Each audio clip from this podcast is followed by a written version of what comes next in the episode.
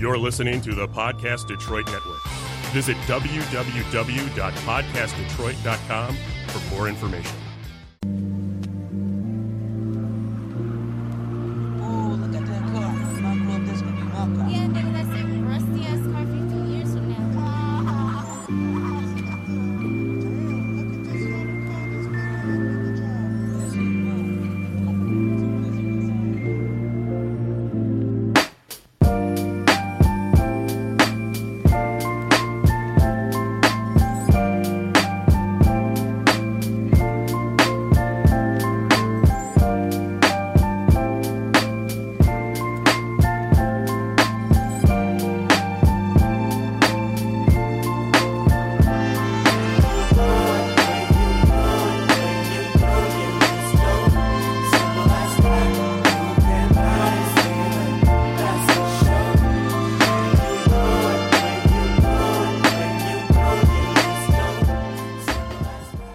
Afternoon. Welcome to Conversations and Meditations. I'm your host, Virgil Verix. Today is November 10th, and uh, welcome to the show. All right. Let's get some things out of the way first before we get into the uh, topic for today. Um, like I said, still catching up with those show notes. Been really busy at work. Uh, hate to keep saying this, but they're almost done, and we're working pretty hard to get those updated and all ready for you. Okay, so today I would like to talk to you guys about um, Stoicism and what does it mean to be a Stoic. Now, um, that term has had many different uh, connotations over history and throughout different periods, and uh, many people take it to mean many different things. So, I kind of want to today go over the ideas of Stoicism, the philosophy of Stoicism, go over why I think it matters today. You know, three or four thousand years after it came into the picture and uh, why I think it's probably a, a good and necessary alternative to some of the craziness we're seeing today in the world. Okay. So, I mean, some of the questions that I want to kind of, you know, answer from a Stoic perspective, and granted, I'm not 100% Stoic. Uh, I don't follow Stoicism 100%, but I do uh, have a lot of elements in my thought and in, in my actions that, you know, derive from Stoicism. But uh, today, some some of the questions I want to a- answer today from the Stoic pers- perspective is, you know, uh, what is it what is it in my power to do? You know, what does it mean to be mindful? How should I deal with emotions? How should I relate to others? How should people pre- prepare for adversity? Um, what's my place in the universe? You know, what's the meaning of life? And these are, you know, essential questions that everybody's asked themselves and throughout history and um, all types of philosophers, all types of people from all walks of life have wondered, you know, these questions and many other questions, but these seem to be um, some of the big questions that a lot of uh, people throughout philosophy and in the world have kind of tried to do. So, you know, to, to, briefly discuss the the early Stoics and the history of the Stoics. So, some of the uh, main people originally were uh, Zeno of Citium and uh, Chrysippus of uh, Soli, and both of those people were in ancient Greece uh, around the time of Socrates. Actually, Zeno was a student of Socrates. And the name Stoic came from the term stoa, which is uh, pretty much a stoa is, I'm trying to think, uh, a classical, you know, uh, roofed area. It's like a great hall in Athens where, you know, ancient Greek philosopher Zeno pretty much gave uh, the majority of his lectures uh, founding the Stoic school. So that's kind of where they got their name from. And, you know, that's, those are some of the earlier Stoics. Some of the middle Stoics uh, include uh, and Posidonius. Um, both those people were in Athens at the time and created uh, embassies in Rome. And there, there, was the thing about Stoics and throughout history is that they've been people, all walks of life, from people who were destitute, poor, even slaves, uh, all the way up to the Roman emperor. Um, so, in terms of Stoicism uh, being a, a, universal philosophy in the sense that it's for everybody, for all types of people, is something that they try to talk about and to espouse. Um, so, some of the later Stoics, uh, Seneca the Younger, Epictetus, and Marcus Aurelius. Uh, most people know Marcus Aurelius. He was the king, uh, or not the king, the emperor of Rome, one of the last, actually, the last good emperor of Rome. Um, most of you would probably recognize the name either from the book The Meditations, which is uh, a Stoic document, or um, from the movie Gladiator. At the beginning of the movie, the emperor, the old man writing the book, that's actually Marcus Aurelius writing the uh, the Meditations. Epictetus was originally a slave, and then uh, ended up finding founding a school. And uh, his his work is he had a book called the Handbook, and it's probably one of the more uh, you know found one of the more important founding documents of uh, Stoicism, and ironically was even used a thousand years later by Christian monks uh, to who actually found a lot of wisdom and a lot of you know uh, information there that they found relevant towards their situation and what they were trying to do. And uh, the other person I mentioned was Seneca the Younger, and he was uh, a politician and a lawman in Rome. Um, and also he was the uh, close to Nero and actually Nero's tutor, if I if I remember correctly. Well, everybody knows Nero, and uh, ultimately Seneca was told to uh, was put to death by Nero or forced uh, forced suicide by Nero, actually. So, as you can see, many of these people were either high officials, uh, were uh, the, the, leader of the, the Roman Empire, or you know, people who were just destitute. So, you know, Stoicism, you know, the Stoics themselves were influenced by Socrates and the Cynics, who were like a minimist philosophy, not, you know, the cynicism we know today. Um, but, you know, Stoicism main rivals throughout time were the Platonists, you know, uh, the Peripatetians, which were basically this Aristotle school uh, that he founded, the Epicureans, you know, the skeptics, and Christianity ultimately.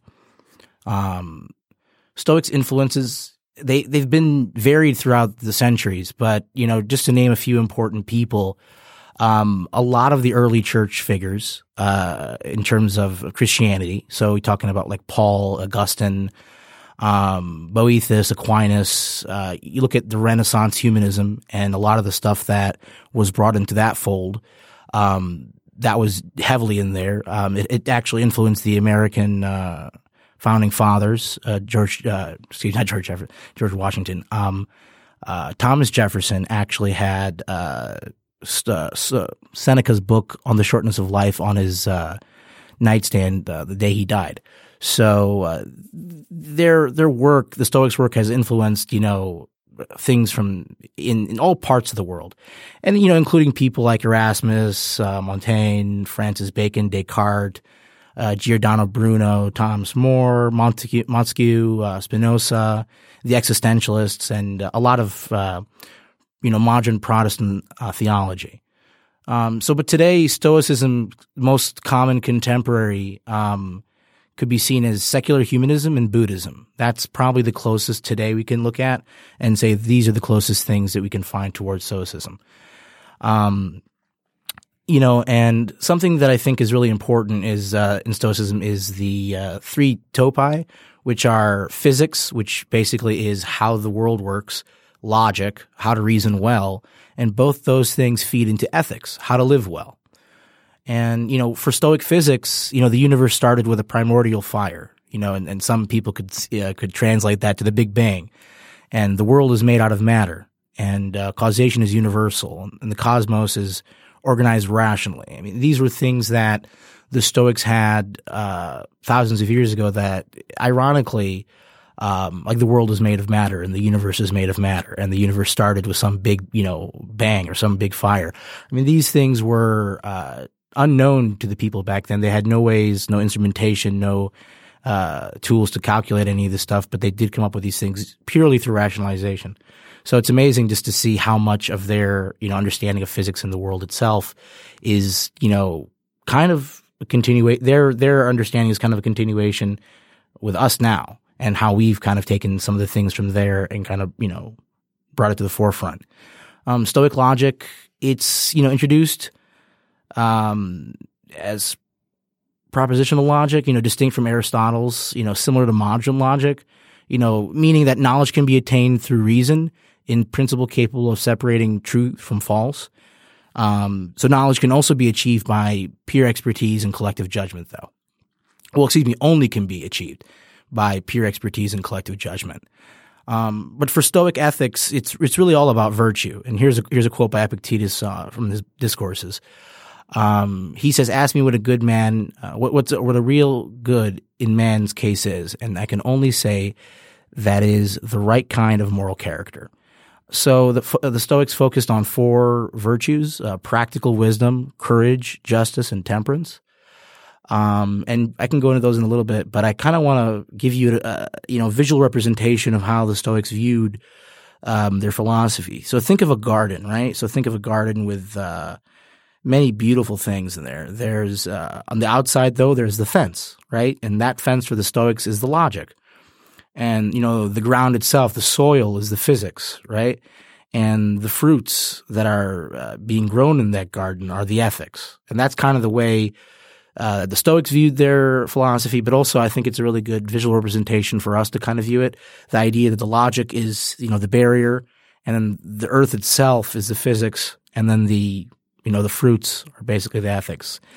Um, so to take things from theory to practice, you know, uh, a lot of a lot of the time today, I'm going to be mentioning and quoting actually uh, quoting Stoics. Um, so for Epictetus and Enchiridion, he uh, had a quote saying that some things are up to us, other things are not up to us. Up to us are opinions, aim, desire, aversion, and in one world, whatever affairs are our own. Not up to us are body, property, reputation, office, and in one uh, one word, whatever are not properly our own affairs. So basically, in there is a fundamental and really important Stoic principle that I think a lot of people um, misunderstand. So this is pretty much the beginnings of understanding the Stoic decision making. And online, there's actual great thing called the Stoic decision making al- algorithm. So it goes like this: um, You have a problem. Well, is it under my control? If the answer is yes, then from there you would go to uh, Does it concern virtue? Then if it's yes, you would say then use it use it to practice wisdom, justice, temperance, courage, all these things. If it's not, you know, is it, is it indifferent? Is it preferred indifference or is it uh, dispreferred indifference? And I'll get to that in a second. Um, but pretty much, it's it's understanding the difference between things that are in your control and things that are not in your control, making that distinction, realizing whether or not it has an actual effect on the way you live your life, and if it does, making the necessary adjustments in your life under you know within your control to remove you know negative emotions from yourself. Um, but you know uh, another thing Epictetus talked about, you know, was, this was his promise, is uh, if you take for your own uh, only that which is your own and view that what belongs to others just as it really is, then no one will ever compel you, no one will restrict you. You will find fault with no one. You will accuse no one. You will do nothing against your will. No one will hurt you. You will not have an enemy, nor you'll suffer any harm. So um, I think a good way to, to you know to uh, visualize that is you know the metaphor of you know an archer and having true aim and trying to find you know the mark on the bullseye and trying to hit it and continuously working hard and and trying that's that's what life is right and you know trying to aim straight and hit the end goal is what we're trying to do in life and so the stoics really have a lot of interesting things to say about that. But you know, the majority of life, the rest of life, you know, what really matters. I think that's moral virtue. And you know, I mentioned preferred indifferences, which are those things that help us living according to nature. And dispreferred indifferences are those things that hinder our living according to nature. Um, so you say according to nature, what does that mean? Live according to nature. This is a very common thing within the Stoic writings. You'll hear it. And I think by live according to nature, um, we seem to be instructing to reach for things that are, uh, I think things that are by nature are have been designed for you know for human desire. Human desire has uh, had these things you know in the zeitgeist because that's part of nature, and those things include health, safety, community, um, uh, being able to bond with one another, being able to understand one another. So I think those things are, I mean, that's what the Stoics mean by living according to nature, is by having all these things. And dispreferred indifferences are those things that hinder you from being able to achieve any of these uh, things. So hinder you from, you know, being able to have health, uh, safety, community, all these things. So, um, another thing that we have to understand and kind of take into, uh, you know, into effect here is the idea that the Stoics have about, you know, the disciplines. Um, so there's three disciplines basically, which is desire, um, action, and assent. So for desire, which basically is, you know, stoic acceptance, you know, it's derived from physics. You know, the virtues there are courage and temperance. And basically, uh, the, the short thing I can say about that is endure and renounce. And, uh, some of, you know, some of the things are up to us and other things are not up to us. And, and that's the whole idea of stoic acceptance is, um, that fundamental belief. So action, which is otherwise known as like stoic philanthropy. Um, a lot of this stuff is derived from, or most of it is derived from ethics. The the virtue there is justice that they focus on, and um, something that you know uh, Marcus Aurelius mentioned in the Meditations. He said, "Men exist for the sake of one another. Teach them or bear uh, bear with them." So meaning that you know we have to, as one another, need to actually help and take care of our fellow man and uh, fellow woman, and try to find a way within our means to um, help them flourish, right? So the last and final thing is ascent, and this is basically Stoic mindfulness. This is derived from logic, and the virtue here is practical wisdom, um, and basically bring the mind to bear upon your problems. That's something Seneca said, and it, it really means that you know you have to be mindful towards what what is actually you know happening in your life. If if there if your life is out of order out of whack or there, there seems to be a, a, certain amount of chaos in it um, not knowing where that originates from is is not a good place to be because you can't start to make the changes that you need to make especially if you're trying to make you know changes that are for the better or whatever. Um so you know um something that uh, this is a thing that they talk about the Stoics, and they they they have a this image. It's concentric circles, and it starts with the self. That's the deepest circle, and then it says mind and body, and then the next circle it shows family. The next circle after that is fellow citizen. The next circle after that is countryman, is uh, countrymen, and the next circle after that is the world as a whole. And Epictetus mentioned, you know, do as Socrates did, never reply to any question of where he was from with I'm Athenian or I'm Corinthian, but always with I'm a citizen of the world. And you know, this is a fundamental point of view that the Stoics have and have, have always have had. And as you can see, um, within that statement right there, it's almost a repudiation of nationalism. It's almost a repudiation of um, this uh, this love and uh, this desire to worship the state or worship the government or worship um, the things that uh, some people like to focus on versus you know focusing on the values and things like that. Um, so how does you know how does this all come together? How does you know the physics, ethics, and logic of the Stoics mixed with the virtues and, and disciplines. So basically, like I mentioned, you know, through physics, you get courage and temperance, and that leads on to desires. And then again, this is this when I say these things, I'm referring to what I mentioned earlier in the Stoic, you know, lexicon. Um, through ethics, you get, you know, through ethics is the, you know the topi, and then the virtue through there is justice, and then the discipline is action. You know, which is basically Stoic philanthropy. Um, through logic, you you have you know classical wisdom, wisdom, and then from there, you can ascend and actually figure out the things that you need to figure out in your life. But like I said, you know, there's many misconceptions about Stoicism. Uh, the Stoics did not, you know, seek to suppress emotions. You know, instead they sought to transform them. You know, applying our own judgment to our to our national to our natural emotional responses to give or withdraw assent. You know, all from the goal of achieving, you know, an inner peace, an inner calm. So it's not about getting rid of your emotions.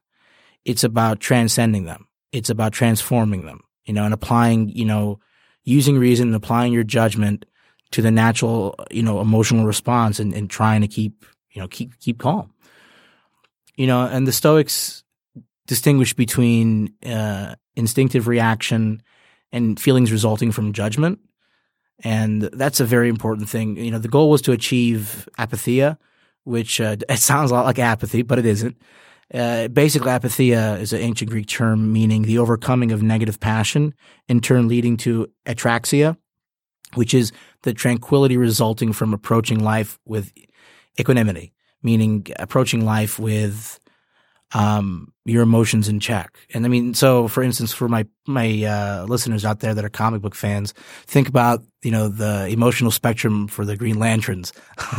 think about you know Red's rage, uh, avarice is orange, fear is yellow, willpower is green, blue is hope, uh, indigo is compassion, and love is uh, violet. If I'm not mistaken, or maybe I have that mixed the other way, but probably mixed the other way. Um, yeah, it's definitely mixed the other way. But what I'm trying to say is, is that, um, so think about that emotional spectrum and think about having everything in check and in the way you would like them to, to be. You know, so you have the adequate amount of hope. Uh, you have the adequate amount of compassion, of love. You have the adequate amount of um, willpower. Um, you have the you have to have the adequate amount of fear when when it's necessary. I mean, there are certain times in your life where you have to be fearful, and if you're not, something's wrong with you.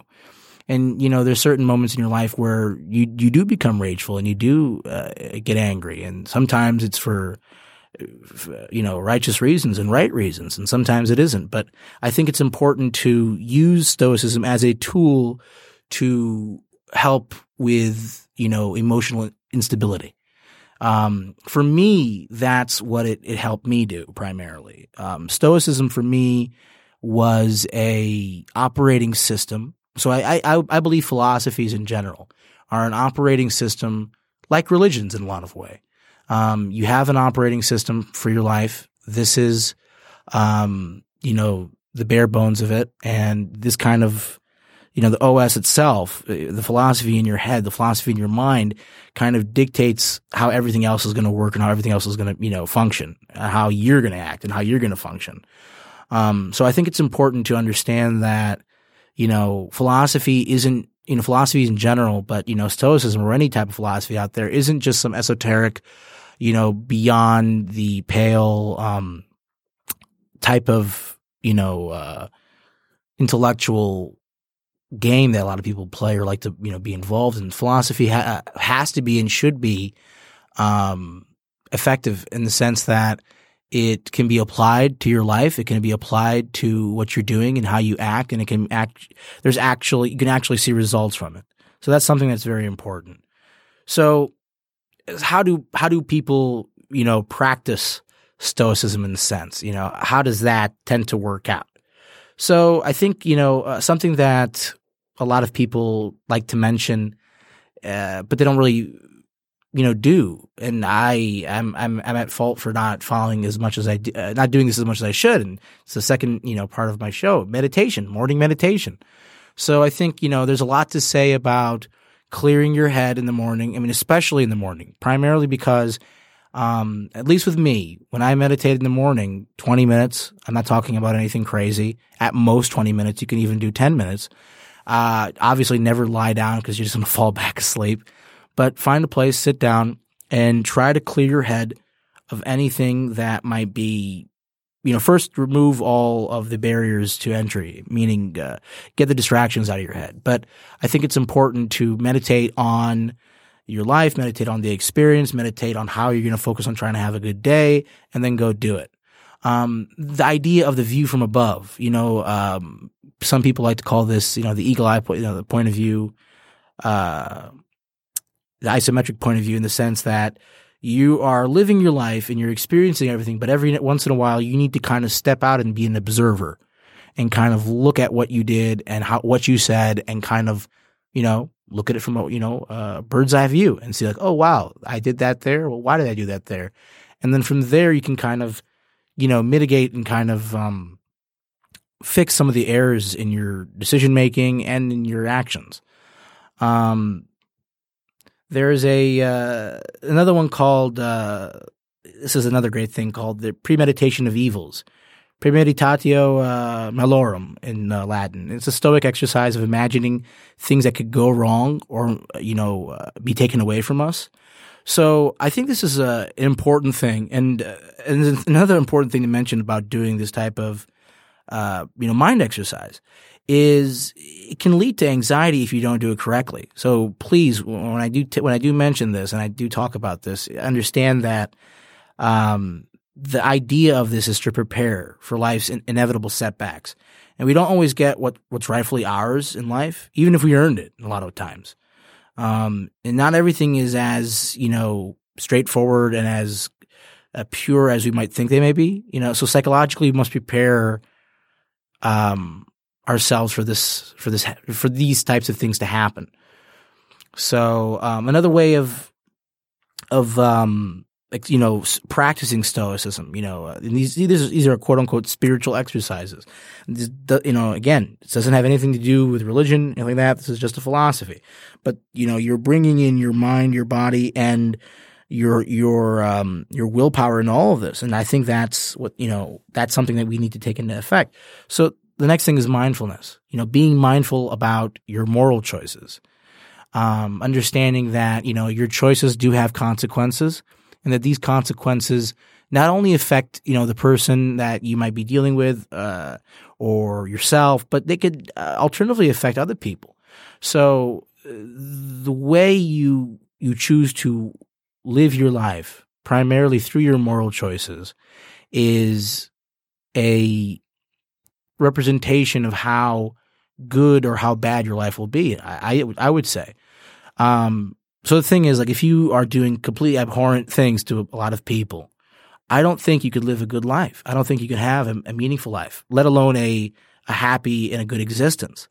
Um, but if you do do mistakes like everybody does, and if you do do good things like everybody does, and if you're mindful about those things and you actually focus on what you did and then say, what did I do right? Okay, well, I have to do that again. And then taking that and then focusing on what you did bad and saying, well, what, how can I avoid this in the future? How can I, you know, reduce the risk of this happening again? Um, and I would also say, um, the last thing I've done, I like to meditate in the evening, uh, usually maybe an hour or two before bed. And I do like to keep a, a diary of some of these thoughts and some of these things. And I do have one from the past that I've read and, uh, I've looked at. Um, but you know, something, something that is essential and I think is beautiful. And one of the first things you read in Marcus's release, Marcus Aurelius's meditations, uh, is this beautiful quote. And basically it says, uh, say to yourself in the early morning, I shall meet today ungrateful, violent, treacherous, envious, uncharitable people. All of these things have come upon them through ignorance or real good and ill. I can neither be harmed by any of them, for no man will in, uh, involve me in wrong, nor I can be angry with my kinsman or hate him. For we have come into the world to work together. So this is a great thing, you know. This is this is something you could post on your, you know, uh, on your phone or on your desktop or with a post-it note in your mirror, and have this phrase in the morning and look into it. And you know, this is a great thing um, to to meditate and to read because uh, honestly, the statement held true a few thousand years ago, and it still holds true today. We all meet great people uh, a lot of the time, but a lot of the time throughout the day, we, we do meet you know terrible, ungrateful, um, uncharitable people, and you know. Uh, having the expectation that we're going to go out there and not encounter that might might lead to you know disappointment and to anger. So a lot of what the Stoics try to do is mitigate that disappointment and mitigate and you know just to reduce the anger and to kind of uh, find a place where people can you know be realistic with themselves, but not overly negative to the point where they are just you know have this jaded view of, of the world. So you know stoicism is great and everything, but can is there any evidence to show that this has actually been uh, valuable? Has this actually improved people's lives? Well, stoicism, ironically, is uh, a direct ancestor to a few different things uh, in uh, psychology. So uh, Albert Ellis, he's a, a rational emotive behavioral therapist. He created cognitive behavioral therapy, which I've mentioned on the show before. And um, the Stoics also heavily influenced Viktor Frankl, uh, who wrote uh, Man's Search for Meaning, and his uh, and ultimately influenced his ability to create his uh, psychological system called logotherapy. So you can see that that this isn't just something that you read and you take and you're like, okay, that was cool, that's interesting. Or uh, you know you read some some people read philosophy or have this idea that if you read philosophy it's this really weird out there stuff. I mean a lot of modern philosophy can kind of be that way. Very esoteric and very outside the realm of understanding for most people, including myself.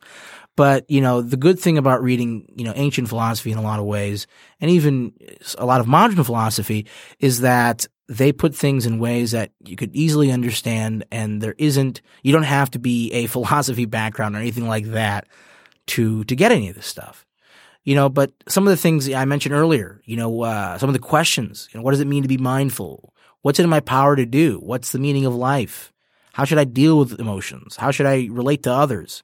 How should I prepare for adversity? Uh, what's my place in the world, in the universe? So uh, let me go ahead and answer some of these questions that I mentioned I would be answering, you know, kind of to bring this full circle and, and kind of, uh, you know, uh, complete uh, a portion of the of the talk today. So, you know, what's the meaning of life? You know, I think it's the meaning. The Stoics would say the meaning of life is to live by practicing virtues for the betterment of humanity and to live with integrity. Um, the Stoics would say, uh, you know, the question would be, what's in my power to do? Um, and basically would be to give or withdraw assent from impressions. Um, what does it mean to be mindful? Uh, there it means to, to, to live moment by moment and to focus on living ethically. Um, you know, how should we deal with emotions primarily? You know, how, um, basically, I think they would say, you know, control the destructive emotions and develop the positive ones. You know, and this completely is a, anathema to people's view of, of, Stoics as people who just have no emotion, people who are just stern. You know, he had this Stoic look on his face. It's like, no, that's not what Stoicism is, and a lot of mis, you know, miscon, uh, misconceptions and mischaracterizations of some of these arguments throughout time have, have made people misattribute, um, you know, complete apathy and complete, um, I mean, almost complete sociopathy to Stoics in a lot of ways. Um, so how should I relate to others? Uh, this is a really important thing. So, I think by treating them as part of your family circle, this is something the Stoics heavily mention that, you know, every, every human being in the world is an extended part of your family in a way. Um, so the other question, how should, how should we prepare for adversity? Um, but I think this is a fantastic way of looking at it. But but it's by reminding ourselves of the dichotomy of control, you know, and uh, the and that externalities are not important in the sense that things that are in my control, things that I have, you know, an ability to change. Yes, that's what I should be focusing on. But the externalities that are not necessarily in my control, aren't even partially in my control, not at all in my control. There's no reason to worry about them insofar as me me trying to change something because they can't be changed. Um, so an example of, of that is like you can do things in your life to help people out, but if, you know, if everything else at the end of the day, you know, you can't do everything. There's externalities that are not in your control. Um, so again, the last question here is, what's my place in the universe? You know, um, and again, like you, they would say, you're made of matter. Like everything else you're subject to the same laws of matter, laws of the universe.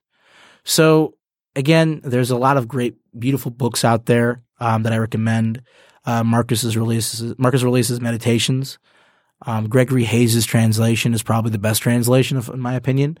Um, Epictetus's Enchiridion, um, which is otherwise known as the Handbook. Um, Letters of a Stoic from Seneca. Um, that's a great one. And On the Shortness of Life by Seneca. Um, the older Stoics, uh, they're good to read as well, but I think reading some of the more popular ones, uh, would be very beneficial for everybody. But, you know, something I mentioned earlier, um, was the influence the Stoics have had on the, on the world. And, uh, primarily in, you know, in different traditions. So I, I mentioned that you know Epictetus, he, his handbook was used by monks, uh, Catholic monks uh, in the Middle Ages and uh, a little bit in the Dark Ages. So what do they what do they actually use there? So when Epictetus write, wrote the handbook, he would say Socrates said, and then would we have a precept and have actually uh, actually have a statement that talks about you know some moral or ethical issue. Um, so what a lot of those monks actually end up doing was removing the name Socrates and just crossing it out and putting Jesus. So you could see throughout history and throughout time how different things and how different people were influenced by a lot of these uh, ideas. Um, same thing, you know, with uh, with Aquinas. Aquinas was heavily influenced by Aristotle, um, but also with the, with the Stoics as well, and primarily with uh, the idea of uh, you know understanding your place in the universe and understanding your uh, your call in the world, right? Um, but many people here have probably heard the Serenity Prayer, and the Serenity Prayer is actually based on an ancient Stoic prayer. Um, and basic, so the Serenity Prayer, and I, I said this growing up God grant me the serenity to accept the things that I cannot change, courage to change the things that I can, and wisdom to know the difference. Now, everything that I mentioned there in that statement through that prayer is pretty much the Stoic precepts and pretty much related to uh, Stoicism, you know, understanding what's in your control, you know, and accept the things that I cannot change, you know, the courage to change the things that I can, and the wisdom to know the difference. So you could see that throughout history and throughout time, this is this has heavily been influenced. And that's that's the beauty of of the world is yes, there has uh, you know the the prayer uh, specifically introduced you know by Stoicism that Christianity has long been influenced by Stoicism you know, since the golden age of Rome. You know the rule of uh, Marcus Aurelius and all these other people, but you know ironically, a lot of people loved back then. You know a lot of the early Christians back then loved uh, the meditations. And uh, the Holy Roman Empire at the time not only spread Christianity, but they also did spread, you know, Stoicism and other popular philosophies. And uh, the idea and the fact that Roman Stoicism was uh, starting to gain traction in the 17th century, especially in you know in England and and uh, and other parts of uh, Europe, was uh, very very strange because you know for a long time a lot of antiquities, you know, thoughts and a lot of antiquities opinions disappeared and um, things changed. But, you know, somehow, some way, these things have moved throughout time and have continued to live on today and to, to me talking to you right now about it. So what can we take from, you know, the Stoics? What can we take from their, um, some of their ideas and some of the things they thought. Uh, I think it's I think it's important to to understand that you know Stoicism is a practical philosophy. You know, um, because most people are not very interested in Stoic physics or logic. Essentially, it's mostly in the ethics. And again, Stoic physics and logic are very fascinating and they're they're they're pretty cool. But you know, uh, most people want to learn Stoicism and understand Stoicism primarily because of the ethics. And what's more immediately linked is to that, to understanding the ethics, is the idea that here is a practical philosophy. Um, so yeah, you're not you're not going to end up being Spock at the end of reading some of these books, like some people would like to say. Uh, you're not going to end up being this emotionless, you know, automaton. No, um, you know, emotions are, you know, instinctive human reactions to certain situations and they cannot be avoided. But the reflective mind can, you know, distance itself from a raw emotion and, and contemplate whether the emotion in question should or should not be given, you know, uh, should not be appropriated and cultivated, mind, mind you. Um, so I think the Stoics distinguish between the, the instinctive reaction and the feelings from mutual correct judgment in a very good way. And I think that's an important thing to understand, specifically if you're trying to gain some knowledge in in uh, in ethics, particularly how to live how to live your life. Um, so ultimately, there is there's so much to be said about Stoicism. There's so much more I could say, um, but I kind of want to go into what what this has influenced over the time. Um, so I did mention, you know, cognitive behavioral therapy and logotherapy. Now, um, logotherapy is actually quite interesting and it's quite different. And you know the origin, the origins of logotherapy. Um, you know Viktor Frankl was born in Vienna in 1905. He was a neurologist and a psychiatrist, and was working on a framework of an existential therapy. Um, you know, during World War II, Frankl spent about three years in various Nazi concentration camps an experience that was, you know, heavily, greatly influenced his work and development of logotherapy. You know, Frankl observed that those who were able to survive the experience typically found some meaning in it, such as the task they needed to fulfill. Um, so for Frankl's personally, his desire to rewrite a manuscript that had been given, uh, that had been confiscated upon arrival at Auschwitz was a motivating factor. After the camps were liberated, Frankl resumed his work as a neurologist and, psych- and uh, psychiatrist. In 46, he, he published his uh, fantastic book, Man's Search for Meaning, outlining his experiences in the concentration camps, as well as the basic tenets and techniques of logotherapy. So, what are the three main, com- you know, what are the main components of you know, Viktor Frankl's philosophy uh, and the thing that, you know, encompasses logotherapy. What is it? So the first uh, component is each person has a healthy core, right? Each person has a healthy core. The second thing is the primary focus is to enlighten a person to their own internal resources and provide them with the tools to use their inner core. Okay. Number three, life offers you purpose and meaning. It doesn't owe you a sense of fulfillment or happiness.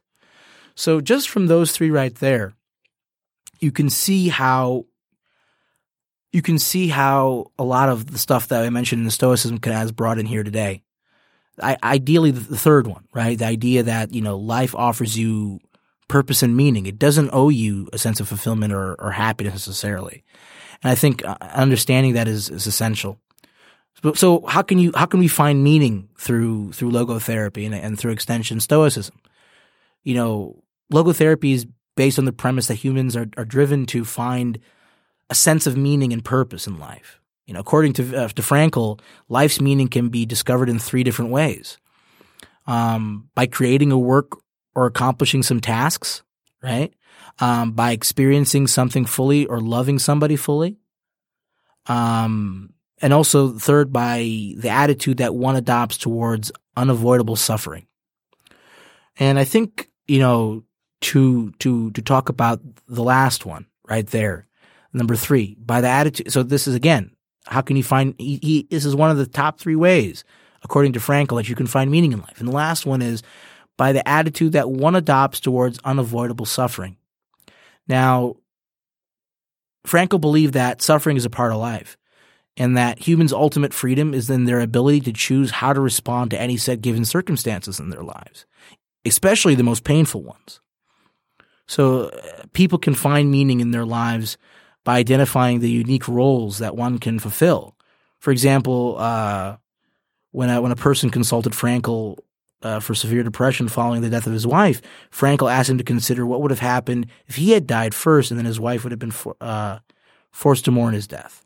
The man was able to recognize that his own suffering spared his wife from having that experience, which served as a curative factor and helped relieve his depression.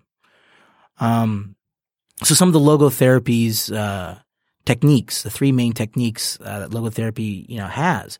So the first thing is uh, dereflection. Dereflection is a word used when a person is overly absorbed on an issue or attainment of a goal.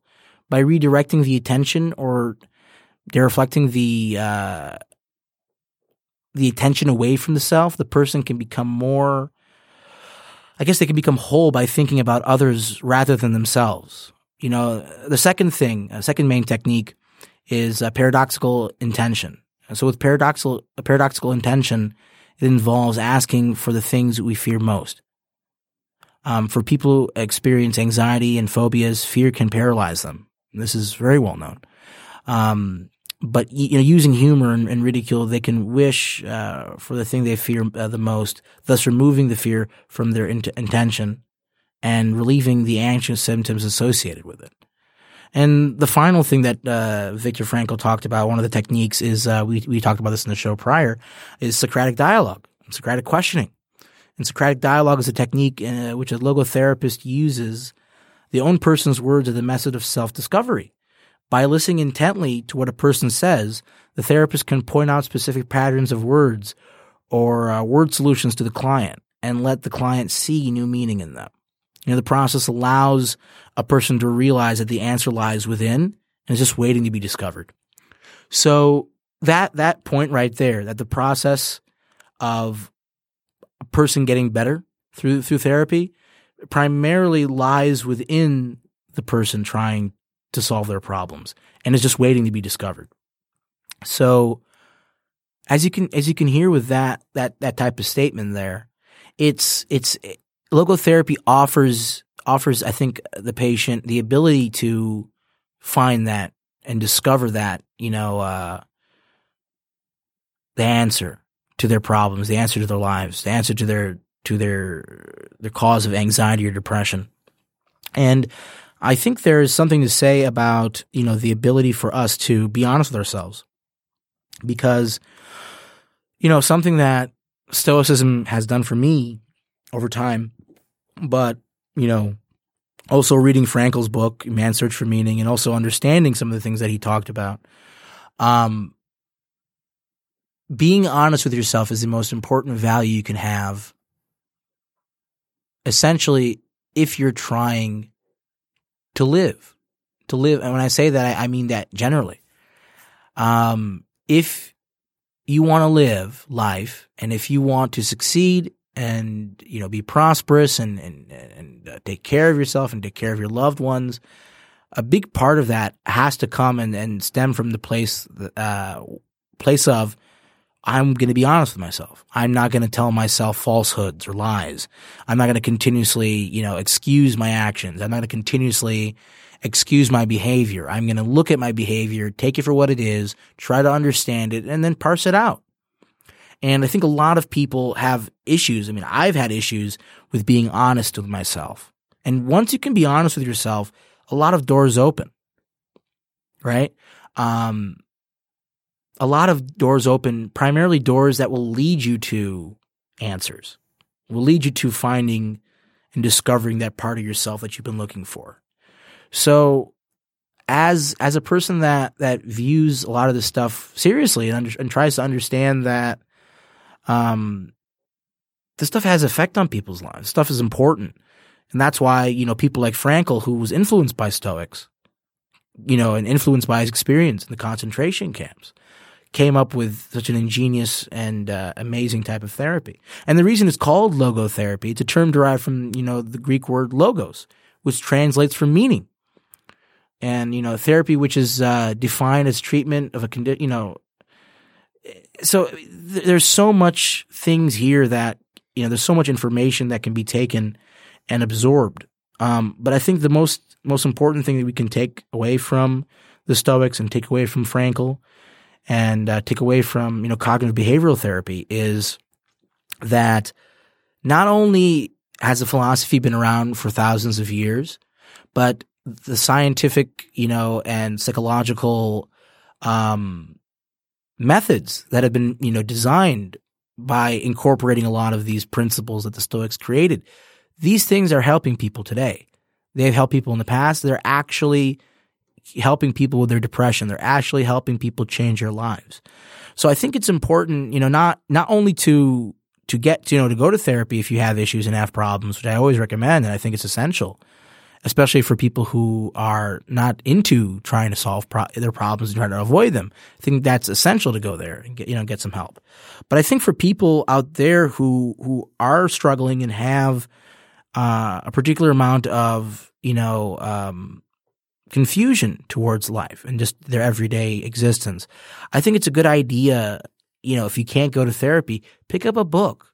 Primarily pick up books that are foundational. Pick up books that are going to shift your, your, your the way you think.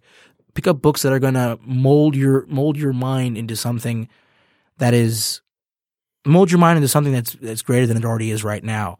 And I would say that stoicism and the precepts in Stoicism and the understandings that a lot of the writers brought are pretty much you can't you can't find any any ancient philosophy out there that has uh, a better connection to the world and, and to ourselves. And again, the closest thing that that that Stoicism is today uh, relates to is uh, Buddhism and the secular humanism. So if if you can have a philosophy that kind of underpins you know, secular humanism, then maybe we could start spreading the values of secular humanism throughout the world and the values of you know freedom of speech, freedom of religion, freedom freedom from religion, all these things that you know we in the West have developed over time just didn't happen by accident.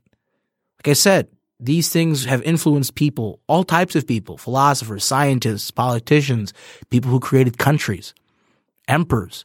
Um, these ideas are not th- these people who who read these ideas, right? It wasn't an accident they were reading these things. It wasn't an accident they were writing these things. Not at all. These documents, these foundational things are a way for us to increase our knowledge and to increase our ability to change the world for the better. So I would make the argument that number one, um, philosophy is necessary and it's important to have philosophy of life. And it's important that it's practical, practical and can be applied to an everyday situation. And my other argument would be that, you know, Stoicism, even though I disagree with some things here and there, and I, I didn't want to focus any of my time today talking about my disagreements because I don't think that's where the value is in talking about this today. I think the value in talking about Stoicism is, re, you know, is bringing the word up, letting people know that this is something that they should, you know, investigate their time in, but also, you know, a realization that we can find truth, we can find knowledge, and we can find all these things. And it's primarily focused through the lens of a, of a philosophy.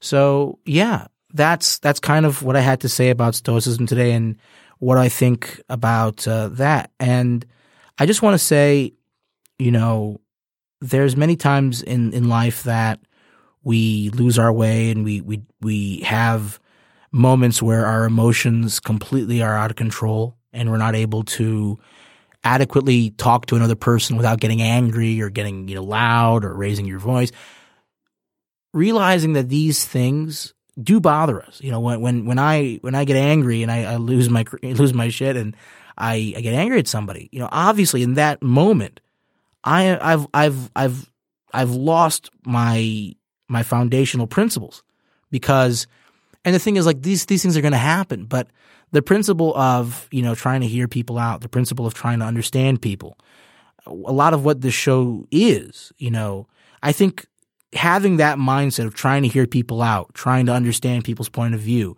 trying to share people's point of view with one another, and you know maybe maybe learning from the other person. I think these things can only be done if you have a clear understanding. I mean, I would say I would make this argument: if you have a clear understanding of you know uh, the philosophy that underpins all of this. Because yeah, I can I can talk to somebody I disagree with, and we can go back and forth. But if we're not having you know a conversation that is you know based in reality, right? Then we can't go forward. If the conversation is not in good faith, then we can't go forward.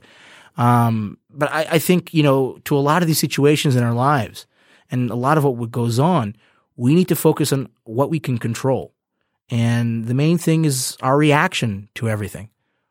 That's really the only thing we, we have full control over in our lives, 100%, is our reaction to external stimuli.